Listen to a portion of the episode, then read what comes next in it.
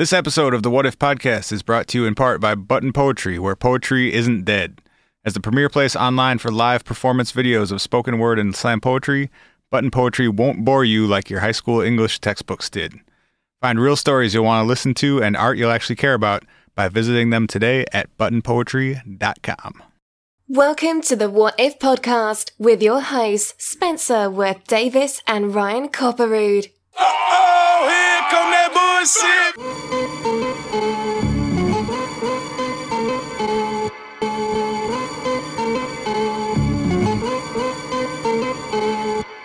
Do you know what a common artificial flavor, uh, artificial strawberry is made from an extract of beaver urine? I, how do you how do you get it?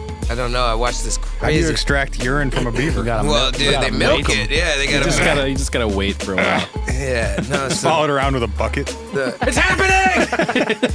the whole industry. Oh of- shit, I scared him. He's gone. Ah, scared the piss out of him.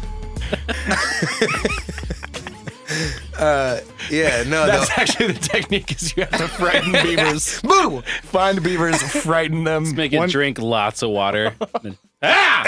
Just drop it off in a desert. it's like, oh shit. How does a desert help anything? Because it'd scare the shit out of a beaver. He'd be like, where do I go? It's like, there's no water, there's no trees. What do I do? But that's like a slow I gotta chew on something scare. soon. That's a slow scare. Yeah, fucking eat sand. My teeth are gonna be long as fuck when I leave. He would dehydrate before he even got around to like being scared. Hi, you're listening to the What If podcast. Hey, Hi, Spencer. what's up? We have got- guests We today. have guests. You've heard them before. You'll hear them again. We promised one of them would be here last week. Bloop blap bloop. Now we That's got, that guy. Eric Mayson is here. Bloopy bloop beep. and we got a bonus guest. Boner. We got a boner guest Hi, Chance. Yeah, yeah, yeah, yeah. yeah, yeah, yeah. yeah. named Chance. Hey, um, this is the, the first time you've been on the podcast since the last time you were on the podcast. Oh, word. Right. Damn. But the la- Coincidence. the last time you were on the podcast, uh, some lady tweeted us and said that you your voice sounded like a drunk crackhead's, and this is your this is your first this is your, yeah, yeah, yeah, yeah. this is your first opportunity to respond to her. So I just wanted to give you that. I'd like to say, Miss, I believe your your opinion is very short sighted, probably steeped in a little bit of prejudice, and or maybe just being trapped in a very glass house. My bro, welcome to the party. Uh, we're talking about what if you could be in two places at once. What if you were in two places at once? Yeah. Yeah. Um, and uh, However, you guys want to interpret that. Okay. I know we have a main interpretation. Do we? Well, I know we have a main interpretation based on a thing that I know you've been, uh, sh- shall we say, engaging in Oh, there's lately. there there are layers, player. I, I've got many many adventures. Oh, okay. I have been trying to uh, astrally bury that lead. project every day this week, though, without success. Uh-huh. Unfortunately, Hmm. I don't know if I. Uh, yeah, How? Okay, you're gonna have to be a little more specific. Tell us what your your adventure into astral projection has looked like. well, first of all, we should probably tell people what astral projection is. That's probably a good idea. Do you guys have uh, self definitions of astral projection? What does astral projection mean to you? Well, there are many different planes of existence Yes. that we can conceive of or think about or entertain. And shall. we can focus our mind and our body in trying to imagine or exist in those planes of existence. One of those planes that our civilization has identified is the astral plane, which is sort of like the ether, the cosmic, the void, right? Am I close? I, I don't know if there's like a, a agreed upon definition of Just the astral plane. Away but- from this plane or Yeah, above, and- above this plane? Well, and my understanding is that it's the one directly above this plane. So there are m- many planes of existence. Sort of, uh, people usually describe them sort of from low to high. Uh, the physical plane being the lowest usually, and then the astral plane would be one step above that. So it Mm. borders ours. Out of the mud. Yeah, and it acts as sort of like a buffer between our physical realm and the higher realms of existence, Mm. the more spiritual realms. And I can journey into it. So I, if I so wish, that is the presumed notion. That's yeah. That, according to some people, yes. So um, it's it's sort of like an out of body experience is, is maybe the best way to explain it. Sure. Um, which I guess we probably have to define that too. But yeah, basically you're you're experiencing an environment different from the one that your physical body is in. You wave goodbye to your your meat form as you float away. Yeah, in the that's the grossest way you could possibly summarize that. Yes. Here's hoping. Yes. It's my meat form. Just growing and growing. That's terrible. Um, yeah, but you're you're separated from your physical body and you're able to experience something else. So astral projection is usually uh, you you can experience any other location. So it could be the next room over, it could be another country, it could be another planet, it could be a totally another a totally different plane of existence. Can you project into another meat sack? Uh, Mm. no. Can I be your meat form? So no. So that so, Not a bad Twitter line. Hey, baby, let me get in that meat form. Can I be your meat form? um that it would make sense that if you're leaving your body that it could be inhabited by someone or something else um it's Isn't that like channeling? Kind of. yeah except that's usually dead people entering so they don't have a physical form anymore they're temporarily like speaking through a physical form Mm. um the way I've heard it described is that when you astrally project, so your your spirit or your soul, so to speak, is leaving your body and going somewhere else, you're still because you're still alive, you're still tethered to that physical body, Mm. and you're conscious during this experience, and you can re-enter your physical body whenever. So that's the difference between actually traveling and projecting. Because you're projecting out from a thing that you're anchored to. Correct. Cool. And different from if you were to die, you're actually leaving that physical body. Mm. Um, it's sort of like Cut, cut the umbilical. yeah, it's like the uh, the near death experiences or the out of body experiences we talked about, whatever that was a few months ago. Episodes 16 and 17, if you haven't heard those Wow, yet. nice recall, pal. Um, Thanks. It's because people like that episode, so and I and I've recommended that one multiple times, so I know it's 16 and 17. Wow. Wow. um, it's like that, except you're not dying. And the idea with astral projection is that you can control it and do it willingly On through- command. uh, yeah, well, yeah, essentially through Ish. through meditation. Um, and a lot of people uh, use the the state kind of in between being asleep and awake, where your Hmm. body is physically asleep, but you're still conscious and alert, sort of like Yeah. in a uh, similar to a lucid dream. Right. And that, that's something we can get into more later. But it's like a it's an intentional, uh, directed lucid dream, basically. But some people believe that you're actually experiencing those things that are happening in that state. So what's been your experience with it this past week? And, and, and what do you mean by without success? Well, yeah, I want. I kind of want to know like what you've actually been going through, phys- like as a person. So Like, how are you? Spencer's just standing in his yard, like, "Take me elsewhere!" screaming at the sky. I want to Your leave. neighbor, your neighbors are all selling their houses next week. They're like, I don't know what's going on in this neighborhood. yeah. So I've been. Uh, you start out. It's it's basically just meditation because you have to physically relax first. So you, I'll lie down. Sometimes I've done it with like a guided meditation. Mm-hmm. Um, You lay down in bed, you go on the couch, you go on the uh, floor. this floor right here, actually. Nice. Yeah. Um, 'cause the, the bed is is really conducive to just falling asleep. Sure. that it is. So sort we've kind of trained ourselves that like that is what that's for. Right, right, right. So I'll do it like middle of the day when I'm pretty awake, not not in danger of falling asleep if I lay down and close my eyes for a while. yeah. Um, you get real relaxed, and then the idea is to relax your body to the point where you're basically asleep, and either through meditation or through following like a guided meditation, keep your brain alert, and so you're um, intentionally inducing this. I think it's hypnagogic state. The Cool word. That is a cool think word. that's I don't right. know that word. How'd you either. learn that word? I've been, I've been reading. Man. Damn, Uh, so smart. I should quit all the crack and start doing that. You can do both, bro. Oh yeah, it's- I read fast. You wait fast Sold all my you books. you can uh yeah you can induce this state in between being asleep and, and being awake which is a thing that i've kind of always been fascinated with i used to do a lot of lucid dreaming I mean, it sounds like there's a ton Intentional of lucid overlap. dreaming? yeah All right, yeah.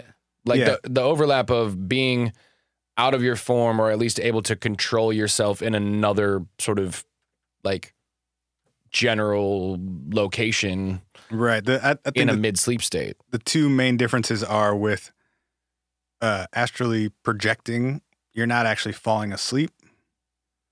So it's not like you're you're falling asleep and then doing something.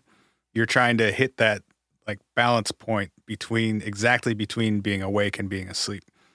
And then um disconnecting from your physical body and which i mean we can get into later if we believe any of this shit i'm not sure i do um it seems you have you're speaking from experience, so you can speak on your experience. Yes. Uh, I've I've had many lucid dreams before, where basically you're awake or not. You're aware of the fact that you're dreaming, and then can influence what you're doing in the dream. Um,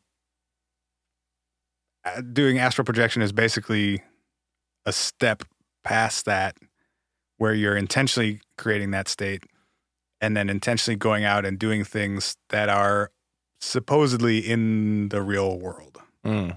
And so where it gets really interesting is that people have reported doing this and then being able to actually see or hear events that are happening in the real world, recall them, and then report them back and have them verified Mm. as actually happening. And that's, I- I that seems like a highly skilled like level of this practice because I, Yeah. I can I mean I I can believe that by uh, you know practicing entering different different states of consciousness, it changes your point of view and whether or not that's influencing the world around you. Like I mean, some real time like people reporting back what they heard and stuff. Someone is having lunch in India right now. Yeah, right. It's like I much saw them. Only one person. Called it. tikka masala. I heard it.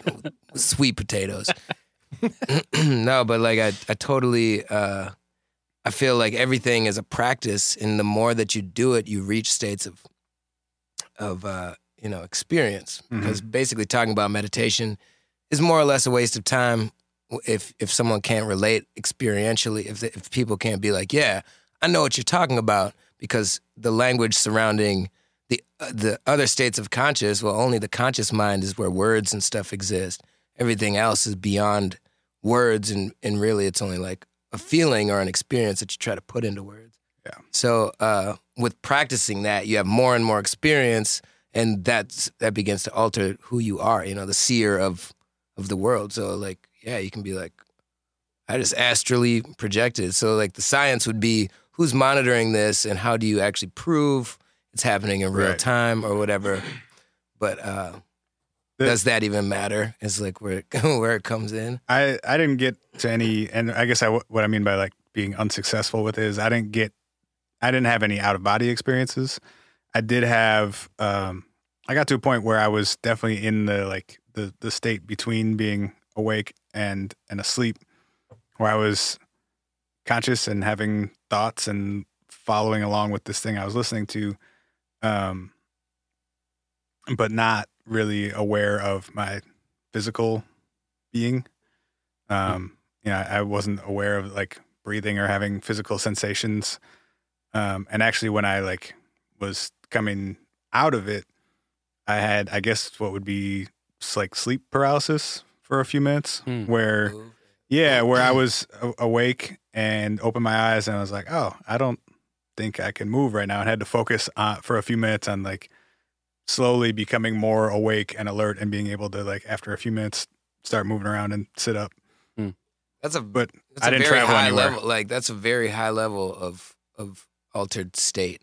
That's, Yeah. that's like achievable through through other, but like practicing it. I mean, people report that all the time. And through meditation, when you reach different planes of towards samadhi or like bliss, it is like separating from the physical, the nat- the natural ties to realize like the divine or or what's beyond or the spirit or whatever altered plane. You're getting into words I don't know, bro. Yeah. You said samadhi, and I'm lost. Oh, sorry, yeah. Uh, samadhi is related to It's just crackhead shit. Yeah, you know, you haven't smoked enough rocks, baby. Experientially, let me tell you tell you about it. Samadhi, samadhi. Uh, okay, uh, it just it basically is like the the highest uh, chakra or the high, like the crown chakra, which is oneness, where you see everything as the same thing. So it's like instead of seeing divisions where it's like you end and I begin, or like I end right here and then it's air or whatever. When you remove yourself from that, then you see everything as like one, and it's basically just like zooming out to see a bigger picture. Um, so that's what samadhi is, and that can take you know an entire lifetime of seeking and preparing physically and mentally through meditation and, and breath work and all the things that you're doing basically. But that sleep paralysis is like a high stage towards that because Doesn't it also happen naturally though? totally. I mean, it's it's all Or all of these altered states, quote unquote? Aren't I it's mean, che- it's like more or less chemically induced, or like where is your awareness? Like Yeah, I think that's the awareness thing. It's like making it a practice comes with, like, if you want to be able to do it intentionally, you Takes it, it takes practice. practice. Yeah. But I Yeah. think, I totally think you can do that by accident. Oh yeah, You know, like, I think any sort of like repetitive activity, you know, I think like riding a bike or going on a run or staring at a wall, I think if, if you're not thinking, you are meditating. We You know? talked to, we talked a little bit about this in our dreams episode, but like I had a psych teacher once in school who made us all do dream journals for a while. and I was really bad at remembering dreams. It's like wasn't a thing that I would come out like in the morning with. And she was like, every night before you go to bed, take 15, 20, 30 minutes, meditate on the concept of dream remembrance in the morning. Tell your brain and your body that you'll remember in the morning when you wake up and you'll get better at it. And I was like, that's bullshit. Like, I can't control what my brain, I, that, like, I can't for sure set- can. I can't gonna set say. my, no, no, no. I, I was like, that's bullshit. I can't set my, my brain up to do something eight hours later. Like, I, my brain doesn't work like that. And legit, after like seven to 10 days, I was remembering my dreams more and more and more. And it was just like, all right, shit. And by the end of the semester, I was like getting like, I, I could pull five or six different like scenes from my dreams in a way that I'd never been able to before. But again, it's just like, it's going through a series of practices and meditation before you go to sleep that lets your body wake up and come out of it with that intention, kind of like if, you're saying. if you're at that point too, you're really only a mm-hmm. step or two away from lucid dreaming too. Because the first step is really just recalling them. dreaming. Yeah, identifying that you're dreaming, or or yeah, remembering it. is Right. First, first part of identifying. yeah. Yeah, just just remembering them and then coming up with a like a, a system for like checking often if you are dreaming or not. And then you can start to like actually once you realize that you are dreaming, then you can do whatever you want. So I still don't fully understand the difference then between projection and a lucid dream in the way that like if you're if you are in like an in between sleep phase because like a lot of times I've heard people talk about lucid dreaming. One of the best ways to lucid dream is by setting like an alarm for every 15 minutes while you're trying to pass out that just like like clicks it's like a click or something like that. Something that just pops you kind of out of that state. Mm-hmm. so to me that feels like that would be bringing you into that in between world as well to lucid dream.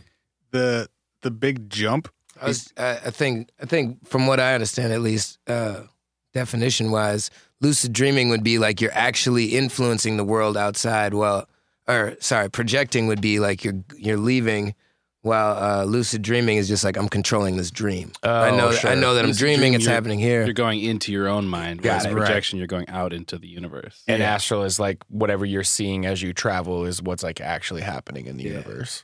Did you guys ever see Doctor Strange? Yeah. I did. That to me was that scene in the in the hospital where he's like laying in the hospital bed and he's also like astral Mm. projecting himself outside of being in the hospital bed and, And like he's like fighting, at that the other same ghost. time. And It was they kept- visually same well room. done. It was Yeah. kind of slapsticky. Like, It they kept was. knocking over cabinets, and the doctors were Right. like, "Oh, what's going What's on in here?" But I Like actually the lights are flickering. but it was for me like conceptually to understand astral projection Mm. actually kind of helpful. like Mhm. as somebody who's like, the fuck is this shit?" Because it's like you are you he like the, it was slapsticky, but also like if you hit a wall in that room, but in another plane, you can still kind of affect it, but you're not like visibly there. Mhm. Yeah, I don't know. The, the You know- It's a little fuzzy. So the can I can I give an example Sure. of um that I think will help draw a distinction between the two. This is from um Robert Monroe's book Journey Out of the Mind. Sorry, Journeys Out of the Body, Mm. which is one of the first uh, sort of mainstream Western American books written about astral projection and out of body experiences. Um, he it's mostly about his own experiences trying to induce out of body experiences. Um, and a few of the chapters are just journal entries from him. So this one is the book came out in 71. This one is dated uh, September 10th of 1958. I'm just going to read it directly. This is just him like documenting his own personal experience. Yep. Okay. Um, he said, I floated upward with the intent of visiting Dr. Bradshaw and his wife. So this was his partner that he was working on with uh, this study. That'd be one way to prove it. It's like my partner, bro! my, my partner, uh, he confirms it, man. He Right, knew I, sitting on I the popped toilet. up. I walked So- in the bathroom. All right. Hey man, I'm asleep right now. Popped. hey, check me out. I'm sleeping right now. Pretty wild, right? Finish up that deuce. I'll see you at work tomorrow. All right, man. Peace. Hey, let me tell my story.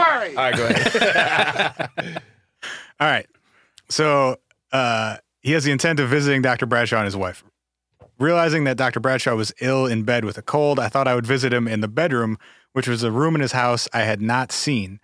And if I could describe it later, could thus document my visit. It has a bed and a dresser. And it looks like a room. There's a window. And there was a dude in it. Called it Sick. There's a sick guy. I brought you some astral soup, bro. uncanny. Astral soup. This is why we don't have four people on the podcast very often. I've read two sentences in about Yeah, five everybody minutes. quit being such an astral and let him tell his story. let me tell my story. Uh, All right. that got steamrolled, but that was good. That's all good. Astral. Okay. Because it sounds like asshole. It's a, it's a funny joke. I love it, Mayson, I love what you did there. Okay.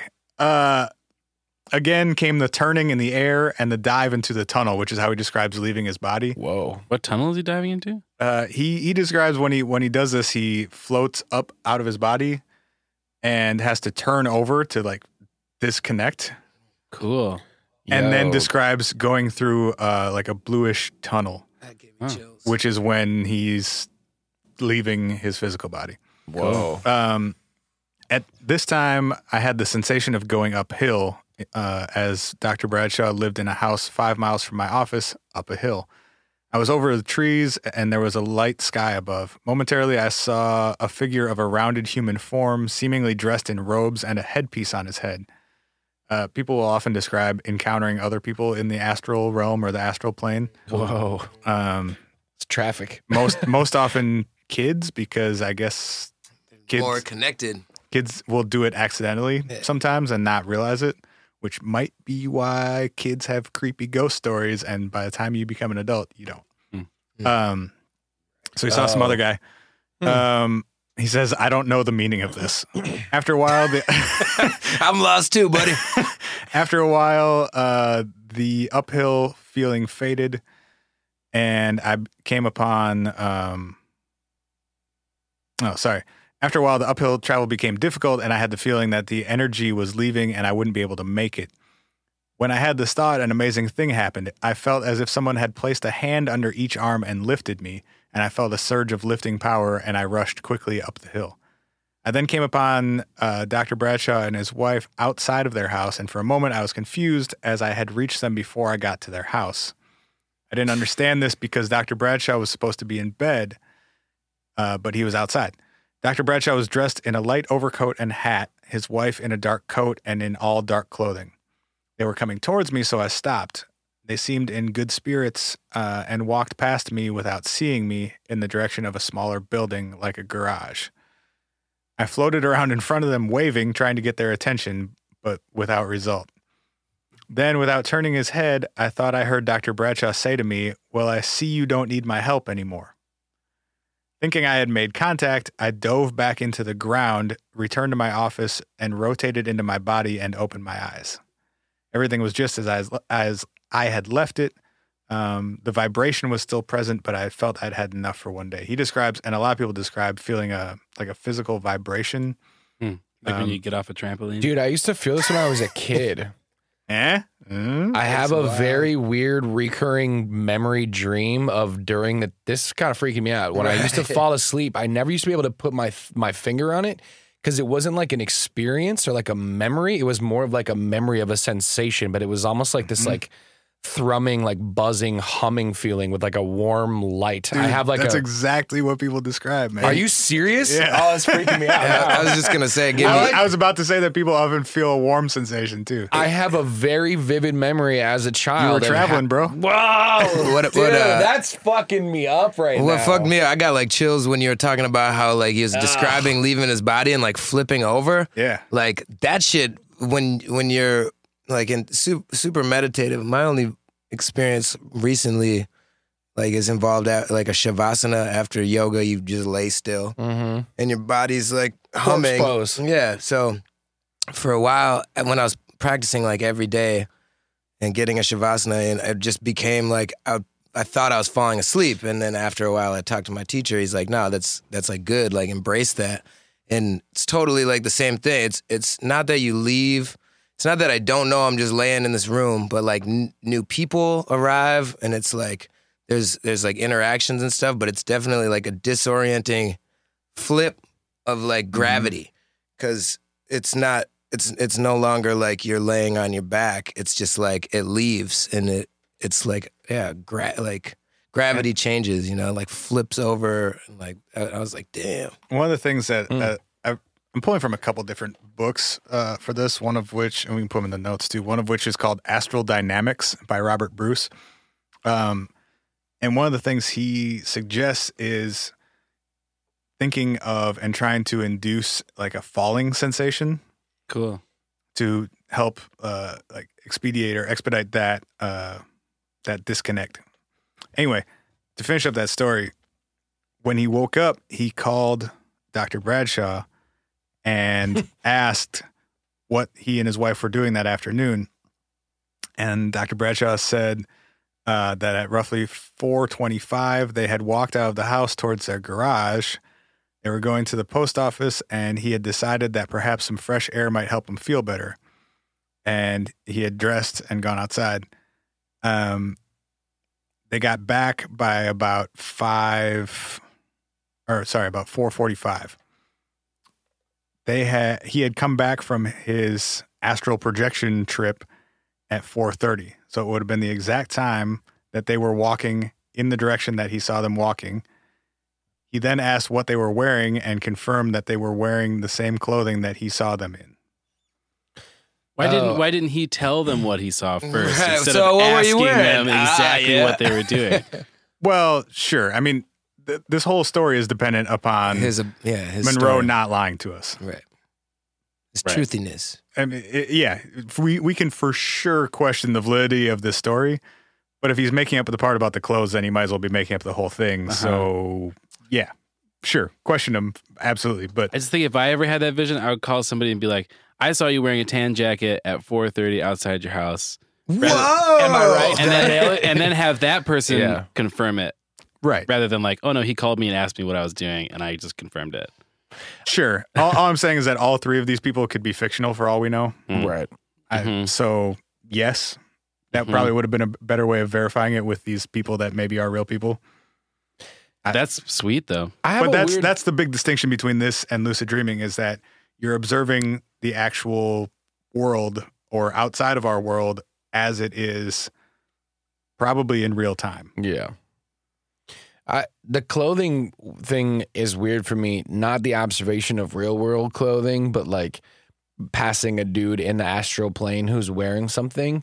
Cause like I'm like, Why are you wearing like? How do you actually project your Well, outfit? outfit. Mm, word. I was just thinking that too. It's like if you were making a scene of a movie, it's like, hey, I'm in the dream world, and you just float past a guy that's wearing pajamas and like a sleeping hat, like Maybe it's like your consciousness is witnessing another consciousness, and our only way of comprehending other consciousnesses is in a body wearing clothes. yeah. So Yeah. that what you're actually Or- experiencing is another floating entity, like another person or something. But our only way of perceiving people as as bodies with Clothes. Could clothes it, could it also be that you're subconsciously projecting your image of yourself? Sure, yeah. Because we don't know if, if of how he observed this other person is accurate, And I whatever accurate would mean in that situation. But maybe because in uh, Bruce's book he talks about mo- you never see old people, and his his hypothesis. Yeah, his hypothesis is that people project themselves at a younger age. Yeah. Like they always Oh, want to be. interesting. that you don't you you don't want even as you get older you don't think of yourself as being old. Huh. People usually project themselves at their like healthiest stage in Hmm. life, unless they're kids, Because kids So- don't have another reference point. Right. and they're usually not doing it intentionally. They're just, oops, Oops, oops, I'm astral floating. plane. Oops, yeah, I'm floating. It's yeah, another reason why kids could be good at it is because like the understanding of reaching these higher planes or just understanding uh, consciousness better. The more you l- live this physical life, you have more and more memories, and your and your brain is becoming more rigid and trying to create shortcuts and Mhm. um, basically just not paying attention the same way that it used to. And th- those experiences are actually the obstacles into the. It's like the thing keeping you from from bringing things together or remembering this this like altered consciousness that is normal for kids or whatever. Like well, and my kids sleepwalk all the time. I'm like, what are you doing? like, what are you what are you talking about? Like, Yeah. man, they'll be like trying to reach and like put something on a shelf that's not there and stuff. And I'm like, that's crazy. Do they chat in their sleep? Yeah, sometimes. I you it makes me think about too if if you believe in the concept of like a soul and that consciousness and this is a bigger conversation I want to get into about consciousness and where it comes from and what it is. But if you if you think of the the concept of a soul and that it was existed somewhere before it was in your physical body, Right. as a kid you're going to be closer connected to whatever that something and somewhere else is and maybe would retain some subconscious memory of that. It's like that residual vibration. Is yeah, and the, the same idea with like kids who talk about experiencing past lives or have memories of someone else's existence. Maybe you're just closer tied into wherever it is that we are before we're born and after we die. Mm. Yeah. I, I sort of subscribe to the idea that consciousness is not created inside of our brains. That But it's like beamed in. We are a vessel that is connected to something else. Mhm. Um, yeah, I guess beamed in is, is a good way of putting it. Yeah. Um, Into our meat forms. Into Stop. this meat form. we get it, bro. I like it. It makes Animating me this meat that makes form. that makes one of us. Yeah. I would say, uh, yeah, yoga philosophy is that. It only instead of being like a bunch of separate souls, it's just one. It's just one consciousness that is Mm. reflecting off of all of all of the things, you know, like us as well as other aspects of nature. I feel like human consciousness is like the biological equivalent of lucid dreaming. And mushrooms. Like all other animals are like just kind of dreaming, and we are the first people to like be lucid living. Mhm. We're like, Mm. oh, we can kind of control this, yeah, you know? That's, that'd be a great way of putting it. But don't. Mm. yes, meat form Ryan. I was just having I was just having a thought about wishing that we could uh wishing we could like watch animals' dreams. Yeah, Like what do animals dream about? Squirrel. running. They do. And you know when your dog does that weird thing where it like just kicks its leg or Uh-huh. whatever. Oh, what do we dream about? Shit that we do usually, Right. mixed up with other shit that we do. hmm Right. Right. Probably the same I guess. food and I left my body once in a really extreme way when I was tripping on acid. Can we talk about that on this podcast? how did we not? Why how wouldn't did we, we? not open with Mayson's story about say- leaving his body? We knew it was I mean, going if here. you want to sometime. talk about it, we can talk about it. I didn't. Yeah. I didn't try to, but Take acid or leave your body. I tried to take acid. I didn't try to leave my body. Okay. It was like after a really intense trip, and we had all like endured this crazy storm that we didn't know was coming, and uh, we were sitting around the fire eating apples, and I just sort of let my mind wander, and I remember like, like, go, going above the tree, and you know me, I'm a very like I don't really fuck with out of body experiences. I'm like I'm a super like skeptical person, but I just found myself just like rising above the tree line and like like and it's uh, you know like imagination. I'm just imagining. And i go into the atmosphere and like i break the atmospheric barrier into the stars and into the black. And i'm like going through the cosmos and i'm like looking at the planets in our solar system and like nebulas and i just get further and further out and eventually i find this like star and i'm going towards the star and the star has a solar system and the, i choose one of the planets and it looks kind of like earth. I'm like oh i'm gonna go check that one out and i see this continent and a forest and I slowly go below this tree line and I see a little fire and around the fire are these like ape looking creatures all eating apples and I realized it was us but no one looked like people anymore. They all just looked like apes eating apples and it blew my fucking mind. And I just started laughing hysterically. You know like one of those things where you like shoot out and it just gives you this perspective of like just a bunch of apes who just fucked their minds up and now we're all sitting around eating apples. But it took like leaving myself for a second to like gain that sort of perspective. Also doing sensory deprivation tank was the was the, was the other time that I Ooh, that makes sense. accidentally slipped I just slipped underneath myself and like Whoa. saw myself floating from below myself See, this is so funny to me that you started this story by saying that you're the most skeptical and you don't believe in out of body Well, experiences, and and, you even laughed when you said out of body experiences Right. on some woo woo shit. Well, and here's- and here's- you have two of the cleaner ones of anybody in this room. Well, and maybe maybe what I I should do is be more specific about my skepticism. My skepticism is rooted in what is the difference between imagination and, and astral projection. Yes. I Which can is- Im- I can imagine myself outside of myself. That doesn't mean that I am somehow outside of myself. sure. I can imagine being away from myself as we all can. That doesn't mean that I can independently verify things that are happening on the other side of the Right. planet. Were there any, uh, With any accuracy. verifiable details Definitely. of Ape Mayson? the apples were eaten at the end of this. I mean, that would be the real kicker. You could be like, I went to Tulsa, Oklahoma in my mind, and I saw this person who I think is named Amy working at a diner. And I'm sure there is someone named Amy working at a diner in Tulsa, Oklahoma. and she just heard this and yeah, shit your her mind pants. is blown. yeah. Send us an email, Amy. You're talking about me. But I guess Leave, that, leave chance out of it, though, please. that's that's what yeah, I'd be I'm not doing good in on the uh, how you do- know, feedback. how do you differentiate for one. between imagination and I, again we've been talking about children a lot obviously children have very active imaginations way more than us like dull adults do Sure. but you know I, I would wonder what's the difference between you know wondering and imagining and, and visualizing things and actually traveling you know Yeah, I mean, I think you're to your point and to your story from the journal. Like it is, I- I share your skepticism around that story too. But like it is, it is the crux is always can you verify it? Like, did something happen that you can? Right. And people have tried to do prove. studies around that exact idea. Um, like they would have someone in a room trying to create a uh, an out of body experience for their for themselves, with the instruction of in this other room down the hall, there's a card with a number on it. Mm. Tell me what number it is. Mm-hmm.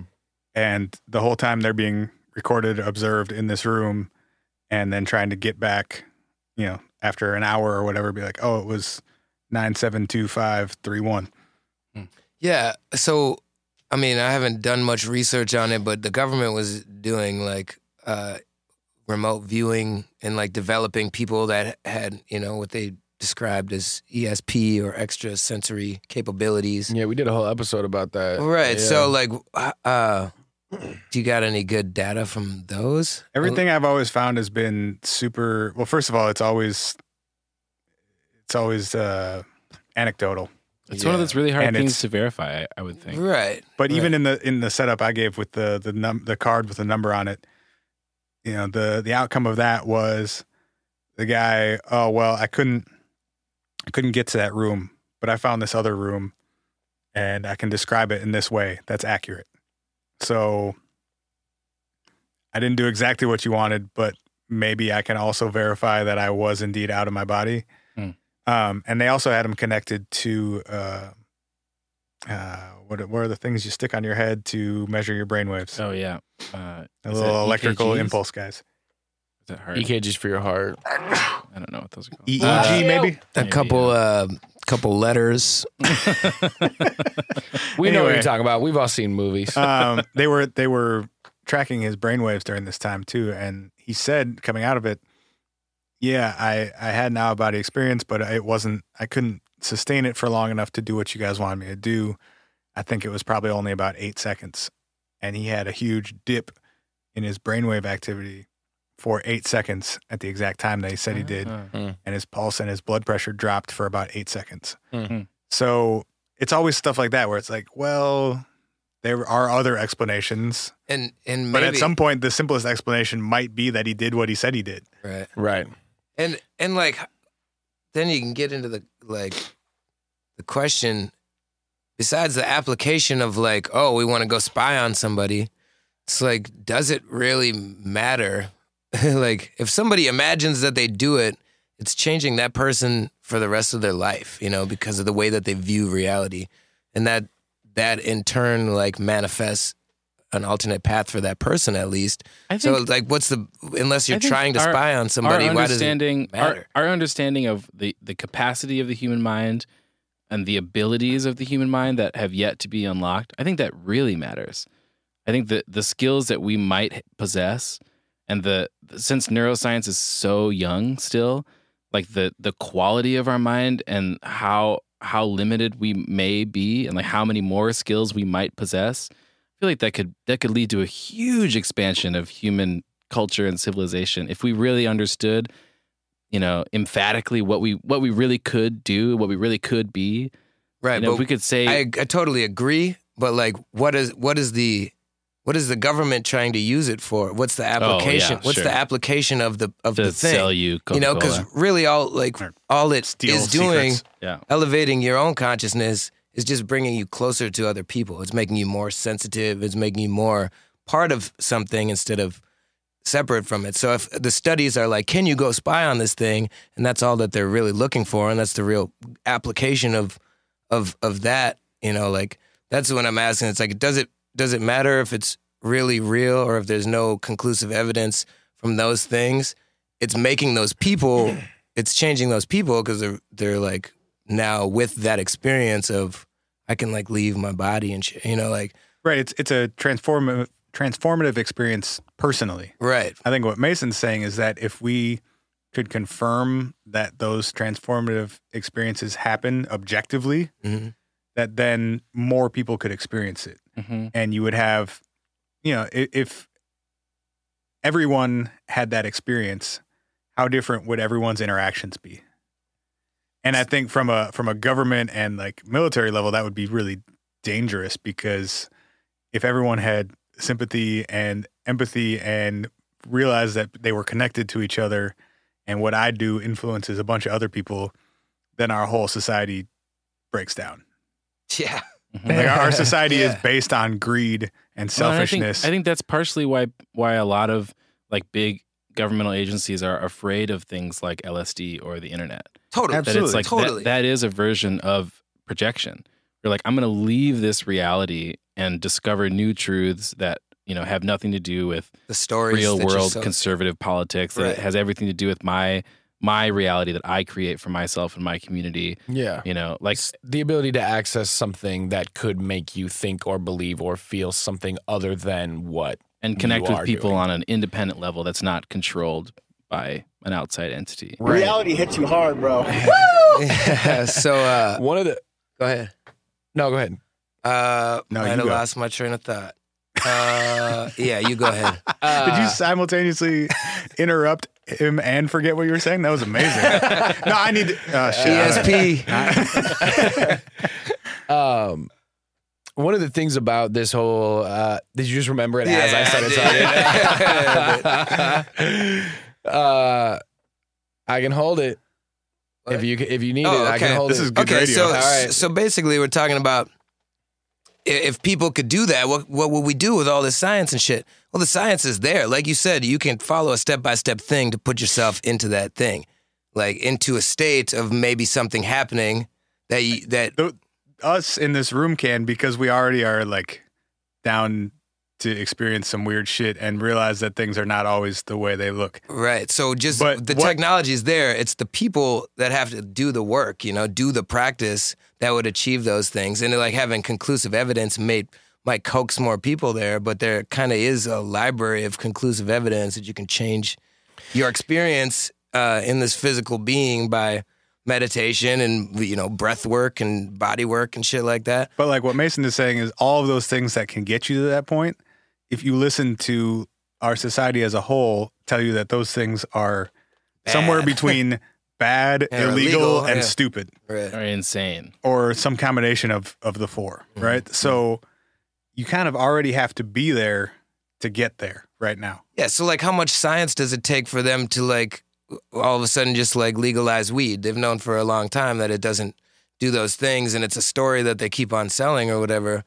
Um yeah, I mean, that's the thing. Like facts facts and like information is still not going to change a paradigm. Are you sure? This I is kind of that- along the same lines of what I was actually going to say, though, because this is this is a thing that I struggle with as it relates to whenever we come across a topic like this that is sort of otherworldly. Is like we look for evidence based in this world, in this tangible world and universe, that something has happened outside of this world.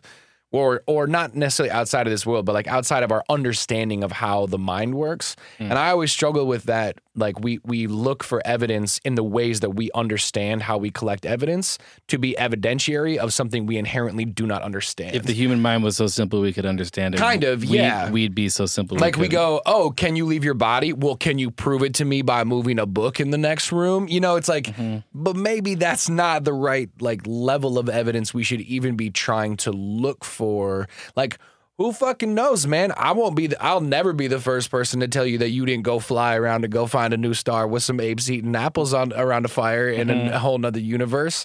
Like, Well- yeah, you might have also just been tripping, but I, I don't like, I don't, I'm not gonna be the guy that's like, that was just a hallucination. I Like, mean, I was definitely tripping. yeah, that was an element of the. Of But the- you of the experienced story. it, you know? It happened. I did it really experience it. happened to you. And I guess to, in my I what really, I'm trying im- to say, I really imagined it. Yeah. I- Right. Well, right, and and that, but that's kind of like I guess what I'm trying to say as it relates to what you're saying, because I think not to speak for you, Chance, but I kind of feel like part of what you're getting at is that whole idea of like if this changes something for me individually or personally by having an experience similar to this, does it matter whether or not I imagined it or whether or not it like happened in the astral plane in the way that we're talking about it right now? you know. Is it measurable or did it was it meaningful to me psychologically one way or another?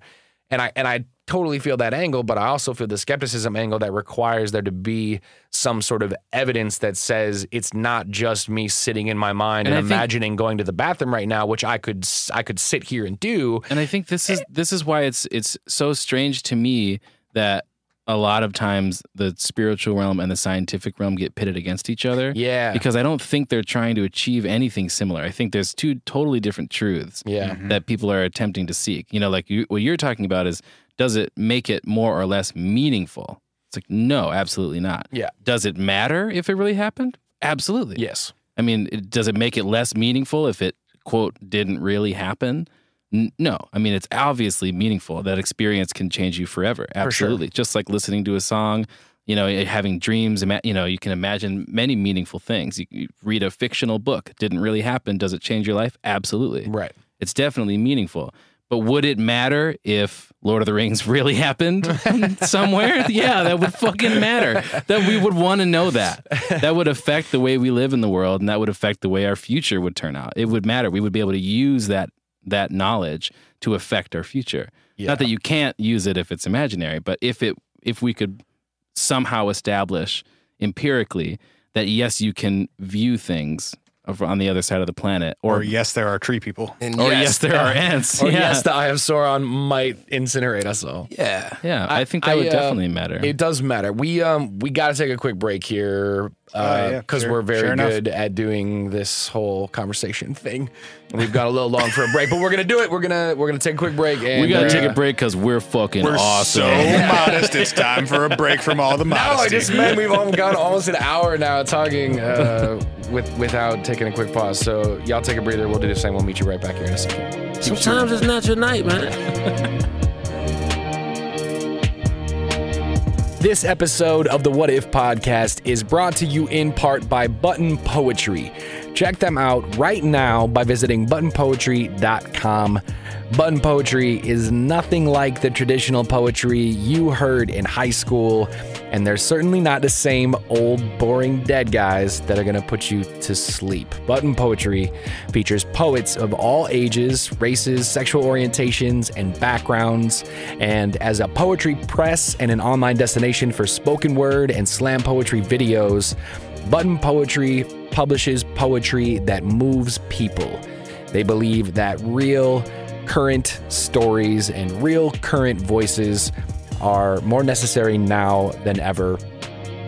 You know, everyone says changing the world with art is impossible, but at Button Poetry, they're sure going to try. So check out everything they have to offer. There's books, there's videos, there's commentary, there's learning, there's education. There's so much stuff uh, that you can get by checking them out at buttonpoetry.com today.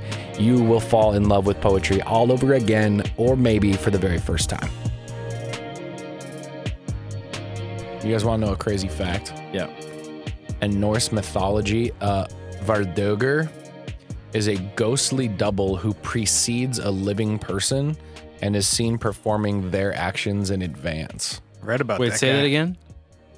In Norse mythology, uh, Vardögr is a ghostly double who precedes a living person and is seen performing their actions in advance By that person or by other people? So by like that person. five minutes before you showed up Oh, at my I've seen house, that in a I- I, movie. would have seen you walk in and say hi to me and come sit down in here. But wait, And then five minutes later, you would have actually done it. Finnish Oh. mythology has a similar one called an it it Etiäinen, which translates to a first comer. So okay, yeah, I was gonna say. Wild. So it's someone else perceiving it. You're saying Yes. Yes. because I was thinking, I was thinking of like you see yourself like go through these motions and then you do it. I was thinking like a Donnie Darko or like some Mm. some type of like thing where you're watching yourself do it before it happens. Like Yeah. that's like that's your calculating mind. Like this is what I'm gonna do next. You actually like see I yourself. think do it. in what Ryan's talking about, it's someone else observing you doing something. right. That that's- happened to me the other day when we hung out at Pimento. Yeah. Where remember when I was like, Keezy? I saw someone drive by that I was like, or bike by that I was like, that looks like DJ Keezy. I'm pretty sure it wasn't. But then you came in, and then like a minute later, actual DJ Keezy bike Yeah. by. You saw uh, first comer. Ver, verboten or what? What are they? Vardögr. Vardögr, Keezy. Vardögr. Yeah, you saw Vardog or Ah, Keezy. I'm really questioning your accent on that one. Look, man. Here's what I'm gonna say. Norse equals It's Scottish. not. Yeah, it's not racist if Ryan does it. Scan, scan, Donkey, donkey, I'm an ogre. Look, guys, it's Scandinavian folklore. All right. If anybody in this room gets to fake a Scandinavian accent, it's this dude over it's here. me. This is Viking ass looking motherfucker. oh, Viking face ass. Looking boy. Oh, looking boy. horn helmet looking ass boy. Um, you guys know about doppelgangers? The That's jer- actually how. So I was going down uh, a Wikipedia K hole around doppelgangers. I was which- thinking about K holes the whole time of that story walking uphill. the fuck is a K hole? K-hole Ketamine. is when you take ketamine and everything is uphill all of a sudden. So you see people walking on a flat What's that have to surface. do with Wikipedia? th- sometimes they refer to it as like a K hole if you get like kind of lost in like a a climb, Trip. basically like a trip. Mm. They call it like falling down a K hole, basically. like basically. that dude who was astral projecting and said everything felt like it was uphill. I was like, that dude just took ketamine. Uh, right. He see. been taking ketamine. then he What's, came uh, back with information from the other side somehow. From the other side of the K hole. Yeah. Um, what you know Double, about double walkers. double walkers? Yeah, Is it's that like what your doppelganger lookalike. means? Yeah, That's the translation. It's your, Or double. lookalike. I, I saw a double goer also, which would make sense with It's the, less the ga- poetic. ganger. The Right. double goer. You pee like and that's poop at the called same two time. timing. I like double guy. Don't act like you're offended by that meat sack or whatever you were calling us Meat earlier. form. Dude, Meat meat, form. sack is worse than meat form. Yeah, well, a sack full of meat is you're way welcome. worse. You earned it. with endearment. With endearment. Um, I found a couple, or at least one good doppelganger story. I think Let's hear it. if I can find my my notes on the on the internets. Show notes. Uh oh yeah yeah yeah yeah. Emily uh Sagée, Oh yeah, her. you You know know Emily Sagée. yeah you know Emily Sagée. She's No, got no, a I tight way of spelling Emily. It's em- Emily E M I L I E. She from LA. No, she's from France. France. That Or explains it. Yeah. She's From from, South Le, Central. Le France. La France. Get it? 'Cause- God damn it. Anyway, she was uh she was a teacher, and Prove it. I I can't I can't prove any. That, I just like being You just skeptical. made me question the- skeptical about every aspect. Just made of me what question the entire podcast with two words. like, why are we even here? What are we doing? We're gonna turn that into a drop too. So prove it. Prove it. Even when Mayson isn't guessing, we're just gonna say things, and he, would get his skepticism. Fucking prove it! I want to see the data! Uh, anyway, people, her students, and like other teachers and her principal would report seeing her in places around the school where she was also simultaneously somewhere else. Hmm. Oh, you talk. She got. She had a twin. She had a, a doppelganger, if you will. Dude, I Have you I ever seen strangely the enough- Prestige? I yeah, actually that did come to mind when I was looking at doppelganger stuff too. I actually weirdly had a dream about this exact concept the other day with a coworker of mine who it freaked me. It was like kind of nightmarish, but more like just like weird, like like not not nightmare like fucking I'm getting hacked to death nightmare, but more like disconcerting, uncomfortable. And it was like I was in a room with a coworker, we were like up at a cabin. He was like, "All right, I'm gonna lay down and take a nap." And I was like, "All right, cool, man, sounds good." And I like went down to the kitchen to like go see who else was in the kitchen, and he was there. And I was like, "Oh, I I just saw you take a nap upstairs." And he was like, "Yeah, like I am." And I was Wait, like, what? Whoa! like That's, that's was my second body, bro. Those are bro, dreams you was- remember. it was yeah. Oh, it was weird. a You dream. remember I the missed feeling. the part where it was a dream. Oh, Wait, yeah, that's a very what? important We gotta this unpack this. no, no, no. I, it's just weird because uh, I don't know. Maybe I was being. Uh, maybe it, it was just all the reading that I've been doing this week about this stuff was playing with my dream world, but it was a disconcerting Or experience. maybe I woke up you were feeling kind of actually uncomfortable and Maybe weird. you were projecting. I can relate. Yeah. In a dream, you know, just like uh, I remember, like I had a friend that died quite a while ago, but it was probably like a year ago or more, where I just like saw him in a dream, and it kind of became. It was like I was like, you know, you know, you're not supposed to be here, is what I said, and it like brought, it like made me awake enough to be like, this, this is like strange. This is more than a dream or whatever. Right, like the feeling of it made me feel like uh, you know, it was disconcerting. I was like, I got chills, and I was like, you know, you're not supposed to be here. And I'm like, where am I? And I was like, Right. Where is here? when I woke Yeah, when I woke here? up, I, when I woke up, that was it was very clear in my memory that that happened, and I just remember the like, you know, you're not supposed to be here. Yeah, it's crazy. So Emily was Emily had experience, or I guess gave this experience to other people as well. Yeah. So at, at first it was, you know, somebody would see her in the office, and at the same time, somebody would be like, "No, I just saw her in the classroom," and stuff like that, where it was like maybe she moved really quickly, or somebody saw somebody else that looked like her, Right. or kind of Mayson, what you were talking about with Keezy and seeing somebody that Mm. probably wasn't her but just looked like her. Mhm. And then in the middle of teaching one day, she's writing something up on the blackboard, and an exact copy of herself showed up right next to her in the classroom. And everybody saw it, All of her students saw it. What year was this? What do you mean by show up?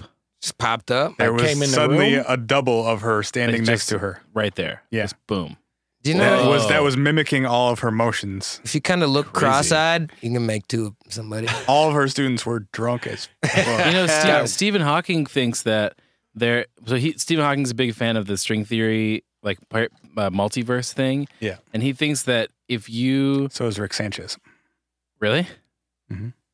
okay, So is Ricky Rubio. Sorry. I'm gonna so is uh, yeah, okay. turn my microphone off for a minute. Give him, give him the I'm story gonna drop, take, I'm man. gonna take five. give him the story drop. Hey, let me tell my story. there we go. But he he thinks that if you if there is a universe that is so similar to the universe we're in, where the only difference is that I was standing one foot to the left writing on the chalkboard versus one foot to the right, that they can actually bump into each other and cross over sometimes. And that he he thinks like a lot of ghost sightings or like moments where you're like, I picked up the blue crayon, but now I'm holding the red crayon or whatever, are just you sort of like bumping up against these hyper similar universes. I love that theory.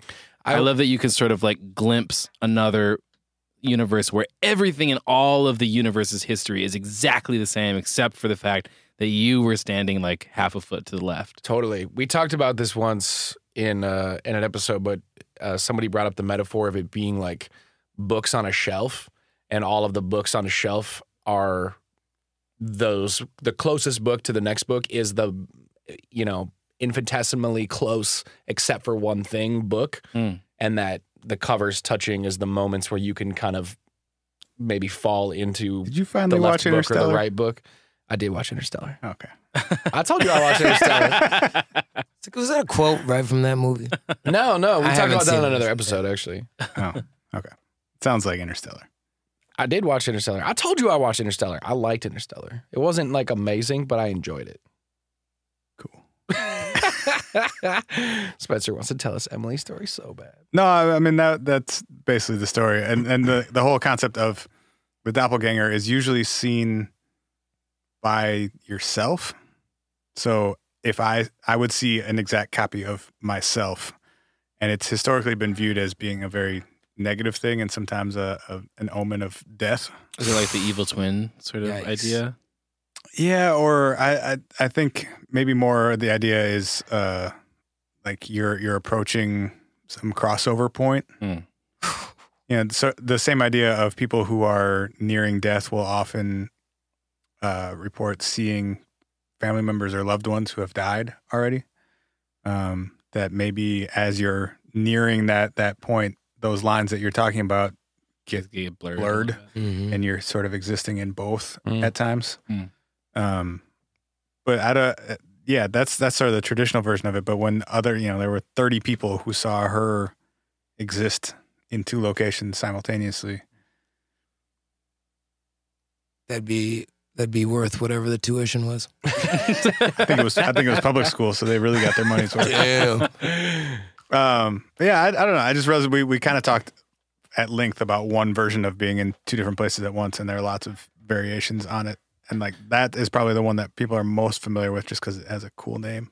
Well, and it makes you wonder if there's if there's some sort of mechanism of like this is going to be impossible to try to like sludge through this idea, but where you like where you shine a light through a prism and it's it refracts the light and splits it Yeah. and then you're looking at one beam of photons that's being like multiplied in two places at once that behave exactly the same, which I think is I don't know anything about this, but I think is like the basis of the idea of quantum entanglement is that there's like something that has split these two streams and by just because there was they were one at, at one point and now they're being refracted that they behave exactly the same on opposite sides of wherever they're shining. Hmm. So if you were to turn the light that's being refracted through the lens, both streams of photons would turn simultaneously and they would both be identical because you're and it makes you wonder if there's if there's a way that your perception or or perhaps like all of existence could be like refracted somehow. Maybe that has something to do with a, a dimension that's like a little bit beyond where we are, like Yeah. some sort of time dilation or something like that. You know, like yeah, I'm, I'm like Yeah, I'm we're getting out there, I'm bro. trust- Go ahead. I'm trespassing on on realms that I know absolutely nothing about. No, Well, So, I- I but- You think it sound is- like an expert though. sometimes sometimes we give birth to lies here, and that's like uh that's an okay thing to do. Sorry, I was I was ready to talk and not ready to push buttons, but like- you're, you're right. revealing ignorance. A lie was born. There it is. Timing is everything. There it is. Uh, I, I think it is interesting to bring up quantum physics and quantum entanglement and action at a distance, even if none of us really are capable of speaking in any coherent way about it. Just because going back to the conversation we had before the break about where science and uh, spirituality, or you know, they're trying to answer different questions, Mm-hmm. and what would be the purpose of trying to objectively verify something like astral projection. Quantum mechanics is something that wasn't real until it was. Right. And now it's an accurate way of describing observable phenomena. And so you could kind of draw the comparison between something like astral projection or ghosts or any of this shit that we talk about until it, it's all nonsense until it's not. The idea of two things on opposite sides of the world or the universe somehow being connected to each other and somehow having an influence on each other was total nonsense until suddenly it wasn't. Which is funny because even as we struggle to understand it, it still appears to be nonsense. Right. But we just so made up a name for it. Right. But so does so much of the universe. Right. Appears nonsensical until you just repeat it for enough decades where it becomes the truth. Well, and in a in a non-scientific way, that's what we've done with some of this quote unquote paranormal stuff that we talk about. It's like we just gave it a name. Yeah. We don't know what it is still. We don't know what a what a ghost or an out of body experience or a UFO or any of this. We don't know what that really means. But we gave it a name. Mhm. We're just talking about how clumsy words are too, and definitions. If your definitions of an of something is is rigid, you're already missing the majority of it. Right. Like- and just like it, uh, we're so limited by our language because like we we can say quantum mechanics. I don't, that doesn't give me any information about anything. Right. You told me what it's called. I have no more understanding than I did 30 seconds ago about what that actually means or what's and really happening. it's just that's just the name for something that is spooky and weird. right. They're like, we just named this thing that none of us really understand. You know, it's still so far outside of the realm of like being logical. Like that that double slit experiment.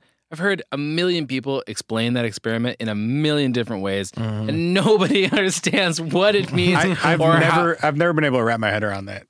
Right. Yeah, and I think that's like the cool part about it is that it's we're just telling that's like the confusion about science. Like a lot I think a lot of people think that science is this sort of like like uh industry that is like trying to tell you how the world is, but it's not. It's really it's a process. It's a Curiosity, it's a mechanism. method. Yeah, It's by one method of discovery. by which we try to find things that are repeatable. And the double slit experiment is repeatable. And it doesn't make any sense. We're not trying to tell you how the world is, Right. other than like when you do this, weird shit happens. See, and that's the thing. The, as far like science keeps on pushing, and all it's creating is new questions. You know, and like that's what science is meant to do. It's like Right. now we found out this. Now what? Doesn't necessarily change. Uh, like what the shit has been happening. You know, like whatever reality is, it's been happening. But now we have the words to describe it, which, like, like you said, yeah, there's value to that because now people can talk about it and maybe make new discoveries about it. Yeah, but But sometimes I worry about that too, though, because like I, I worry about like when you reify something, like when you take an abstract com- concept and then you make it a concrete thing, then all things that could potentially be lumped under that category become that thing, and all the baggage that naming it gave to it. Mm. So I'm always worried about that when it comes to these types of things, where it's like like all the things you said, you know, like we say UFO, and like if you really break it down, an unidentified flying object is a very harmless, like just like I I don't know, I thought I saw something up there. Can't identify But, it. but when you say UFO in our society now, there's so much baggage that comes with that. So and like, realistically, it probably refers to hundreds of different things. right, and But there's And- a story that pops up that we replay. We cut all the corners er, and say that's what that is, as opposed into to a neat package. And it, and it, Right. at the, so it simultaneously stops the curiosity about that topic too. right. there's a there's a story that I keep on like wanting to say. It's like as soon as you or like this story was told to me, it's like a little kid is like, "Daddy, Daddy, look, like Mm. look," and and the dad's like, "What? What?" You know, and the kid's like, "That look at that thing, like look at it." It's like, "What? What is it?"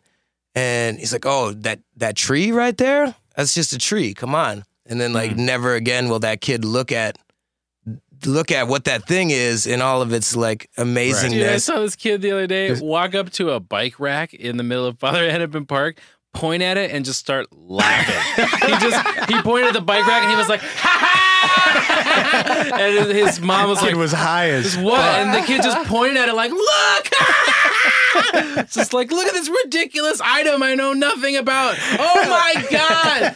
Like, the humor. You know, like, Right. What? then you put try- a name on, oh, the bike rack? Kid's Oh, like, yeah, a fuck bike that rack." bike rack. Yeah, right. Shit's not even that funny. But yeah, I- try dude- try and describe a tree to somebody.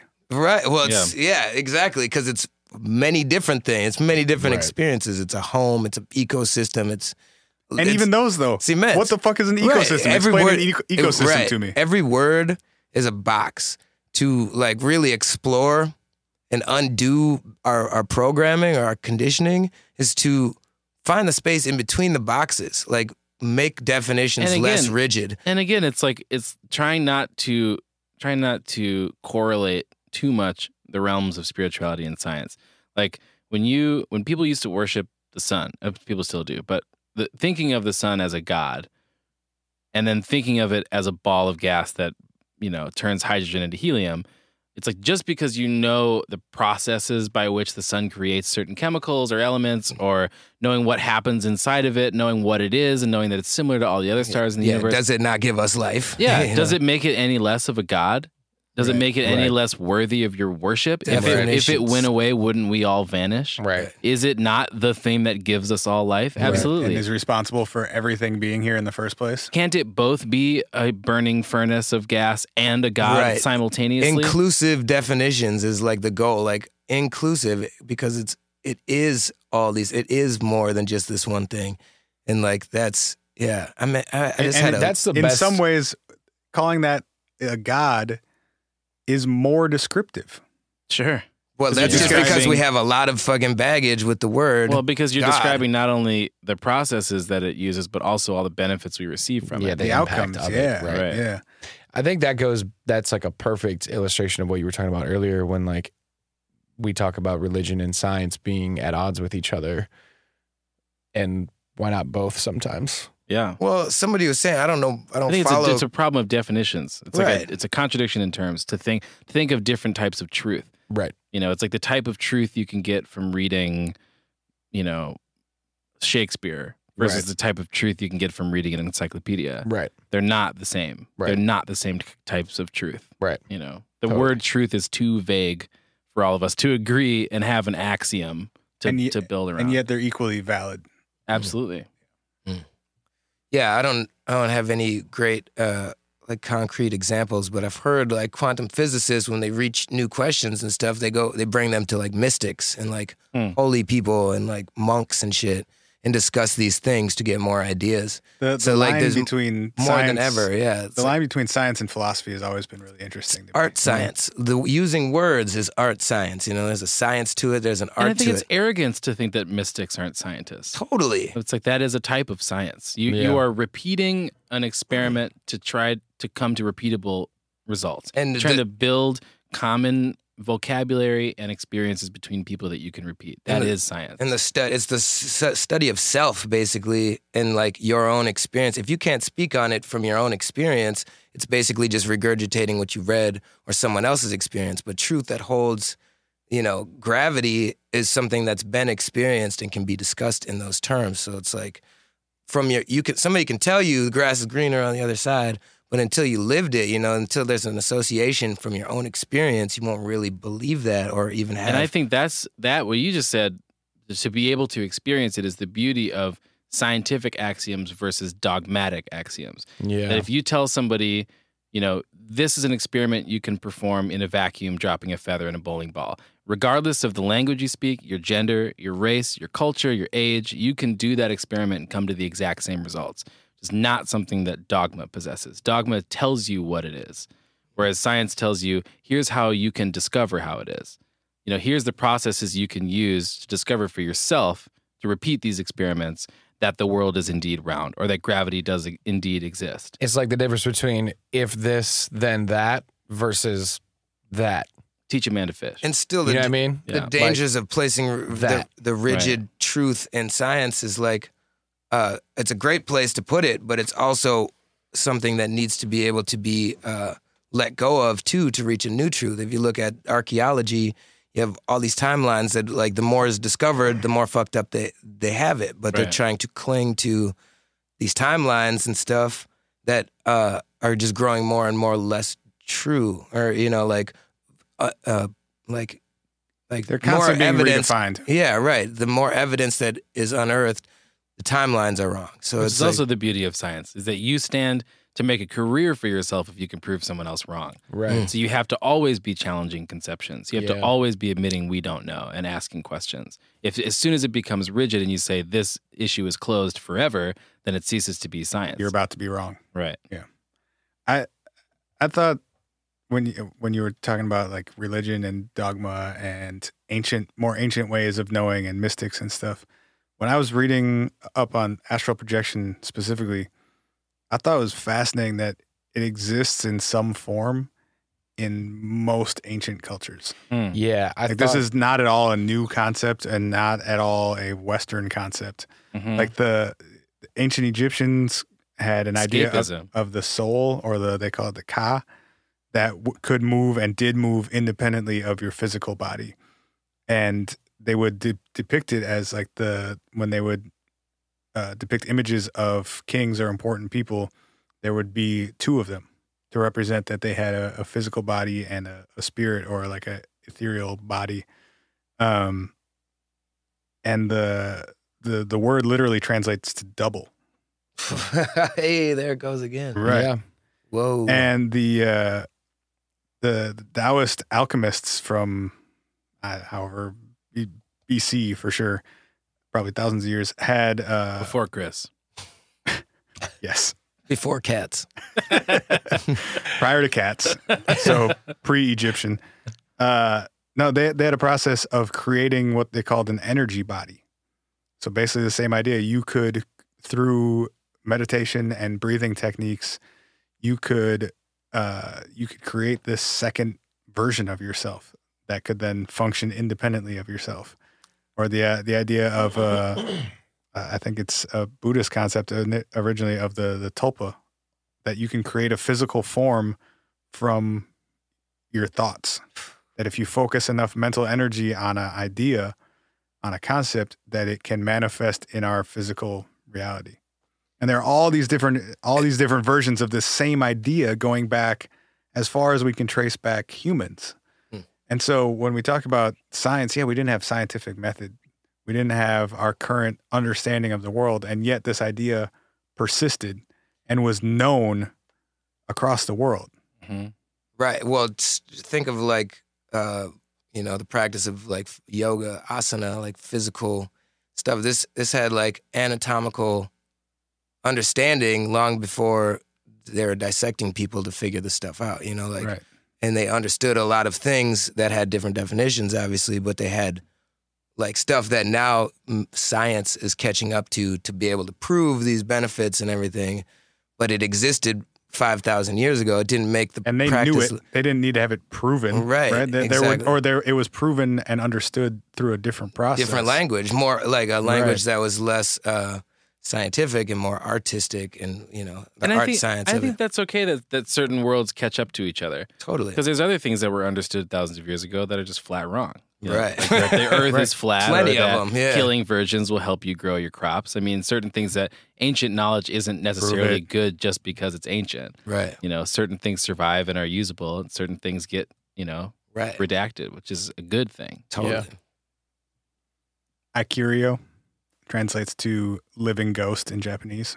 Phew. Whoa. Same idea that you could manifest a, a second version of yourself to go do things on your behalf. So like, I liked how you're talking about Egyptians. This subtle energy understanding. Like, have you heard the theories about like the use of the Great Pyramids, the pyramids Yeah. of Giza and stuff? They weren't tombs, but they're rather electrical vessels. They're made with an understanding of electricity, with like Electromagnetism. yeah, like water running underneath stones, underneath the pyramids. They Vibes, dude. they insulated. Yeah, so like they, Tesla, baby. they made, built this whole thing to basically, um, according to the people that live in Egypt, like the the word of mouth story that was passed down, oral history, is that the big one was meant like monks were in this place that has like harmonic chambers and shit, Mhm. and they're just basically like oming or like humming and creating these Re- frequencies, resonant frequencies. and people would go in there and they would heal. They'd be healed through subtle energy, and that's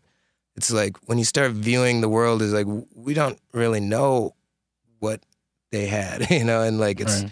in like history. Again, it's that arrogance. Right. I was gonna say history. Like it might have been five thousand years ago. They might have understood something, and like only a thousand years ago, that was completely buried, and then a, a new, Mhm. more like dogmatic thing was put in place. You know, like because that's we tend to think that our, like our idea of advancement like an advanced society is tied in with like the light bulb and screens and vehicles and internal combustion because the only way engines we can see it. That's the only way we know how to measure it. But it doesn't mean that we are living at the most technologically advanced, or just you know advanced, whatever technology means to you. Mhm. It's like there could have been alternate. It's it's basically a lot of unknown and imperialism and colonialism and stuff that like intentionally erases Like, you to make know, us if- believe right now is the, the best pyramids place had to been built live. in France we would have a totally different idea about what they did Right. those africans weren't advanced I mean, that's that's a big part of it, honestly. no i mean i'm saying That is, uh, yeah. So it's kind of having a less rigid understanding of truth or like definitions, I guess. Well, like- yeah, again, it comes back to more language because even what does advanced mean, Right. yeah exactly right? Like that we think of it in terms of just means us in terms of technology and the ability to manipulate our environment, but that's that's not really working out for us. I was us. gonna say, yeah. How's that doing? Yeah. I'm Yeah, having a massive question. deja vu right now. oh yeah Whoa. Was it? the paranormal is happening in this room right now Sorry, I had to blow that up by saying that, but I was it was like freaking me out. I was like, "Whoa, we've done all of this to the word." we've, we've probably had that exact What- what- conversation Maybe before, the that- four of us. That's actually possible. what was it that you just said about advancement Oh, that there's uh, just how you define advanced probably has has changed throughout time, and that we we would describe that as uh, you know our use of technology and our ability to manipulate our environment and our surroundings. But that that's one version of advance, and in a lot of ways, that shit's not really working. Know, think of like yeah, it's not that's right. sustainable. You know, That- that's an interesting uh thinking about evolution that we like we like to pat ourselves in the back for being like advanced and we like to think of evolution as like a ladder that ultimately led to us you know Because like, we have a robot who can vacuum our floors. right but if if our most advanced trait which is like intelligence and cultural memory and the ability to like stand on the shoulders of giants and what have you if that ultimately ends up being our downfall then that Then what is really advanced? was a terrible trait to develop Yeah, that's not that's not advancement. yeah, that was that was our downfall. Right. Was our advancement. And Right. looking back through history and stuff, like the Maya, you know, and the, when the uh, Europeans discovered, uh, like, I, I believe, wait, I'm thinking of. Anyways, when they when the Europeans discovered the Americans in like Central America with these huge empires, the Aztecs, the Mayans, they had the cleanest cities. There, there's the biggest populations in the world at the time. Uh, Mexico City was larger than like Rome. There's just huge, like amazing uh, understandings of time and calendars and mathematics and stars and pyramids and Agriculture. yeah, agriculture and all this shit. And it was it was basically better in a lot of ways than what Europe was doing. But they're also sacrificing like tens of thousands of people to like spill their blood in the temples to keep the sun moving across the Say, well, sky. maybe So that was our was Rome. downfall, But- man. We stopped still- sacrificing people. but Oh, maybe we need to go back to it. But still, less people. I hey, was gonna say it it was, was better working. living. Hey. It was better living than when Overpopulation. Right. See? As if we're not still sacrificing people. Yeah, Well, no, I, I, agreed. Yeah, and and that's to less say, who's to say, days. who's to say we're doing so much better? You know, Yeah, at least they yeah. gave him a ceremony. yeah. And a lot of the people that live at the top they of thought this, they were helping. this pyramid, you know, like ourselves, that can appreciate like of like all sorts of uh, you know commodity and comfort and shit. That comes we're with like depressed, you know, like we're not not happy by. You know, it's like doesn't necessarily. It's not easy to count your blessings being on this plane of like uh, you know grocery store. You can get mangoes in December and shit. It's like, what is advanced? What does it mean? Well, now that we're nowhere close to our original topic, Yeah, that we was still that are, though. was a We still are, though. wild. Yeah. That was a ride. we, did we took for a it there, ride. boys. we did her, bud. We're not We even did her. stoned. We She's just went there. She's all goosed. Uh, that's probably a good place to to wrap it for tonight. yeah, I think it is. I think it is. Uh, Mace Dog, This has been fun.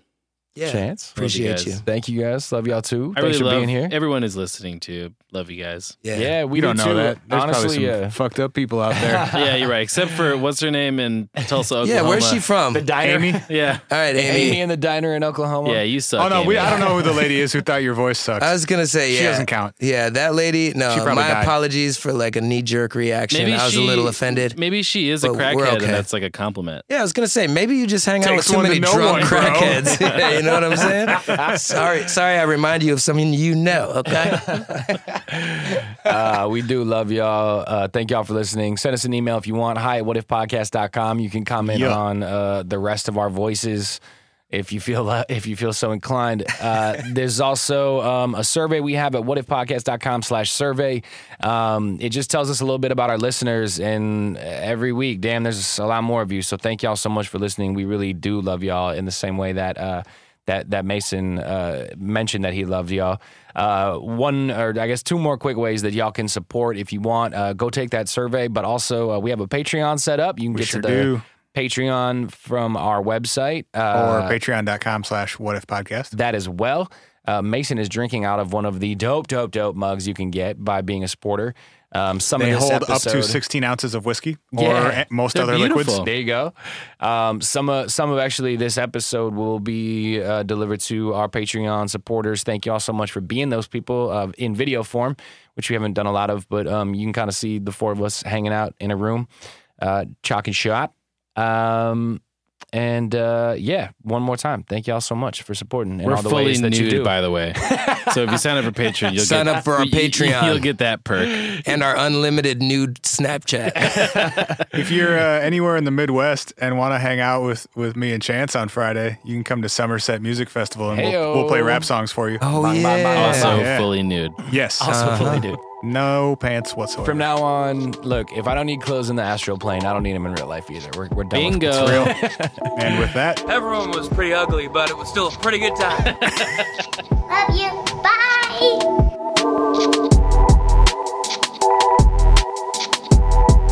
We'll be back next week with another episode of the What If Podcast. Learn more at www.whatifpodcast.com.